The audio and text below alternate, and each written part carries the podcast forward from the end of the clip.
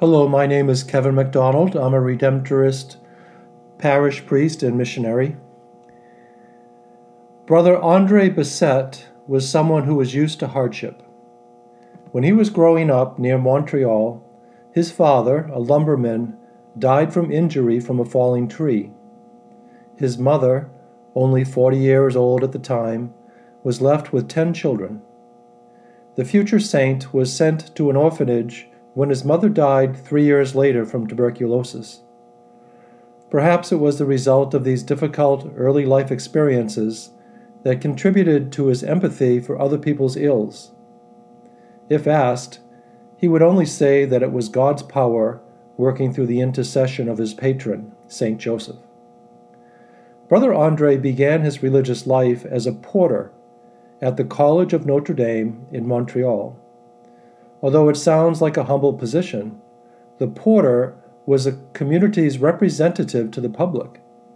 He was also the community's messenger, sacristan, and laundry worker. Brother Andre once said, When I joined the community, the superiors showed me the door, and I remained 40 years. During Andre's time as porter, a deadly epidemic broke out at a nearby college probably the Spanish flu. The experience would end up changing Andre's life.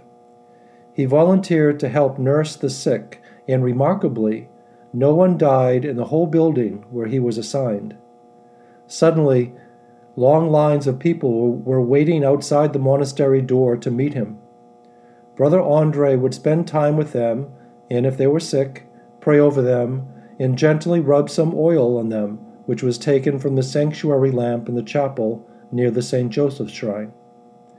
The numbers grew so large that the college staff wanted these lines of sick people to move elsewhere. A nearby tramway station was selected, and Brother Andre's healing ministry and influence continued to grow. It was always Brother Andre's dream to build a chapel in honor of St. Joseph. God surpassed his hopes when, in 1924, construction began on St. Joseph's Oratory on the campus of the College of Notre Dame. It would become the largest shrine in the world dedicated to St. Joseph. Brother Andre lived to see the basilica completed. He died on this day at 91 years of age in 1937. Over one million people filed past his coffin in St. Joseph's Oratory.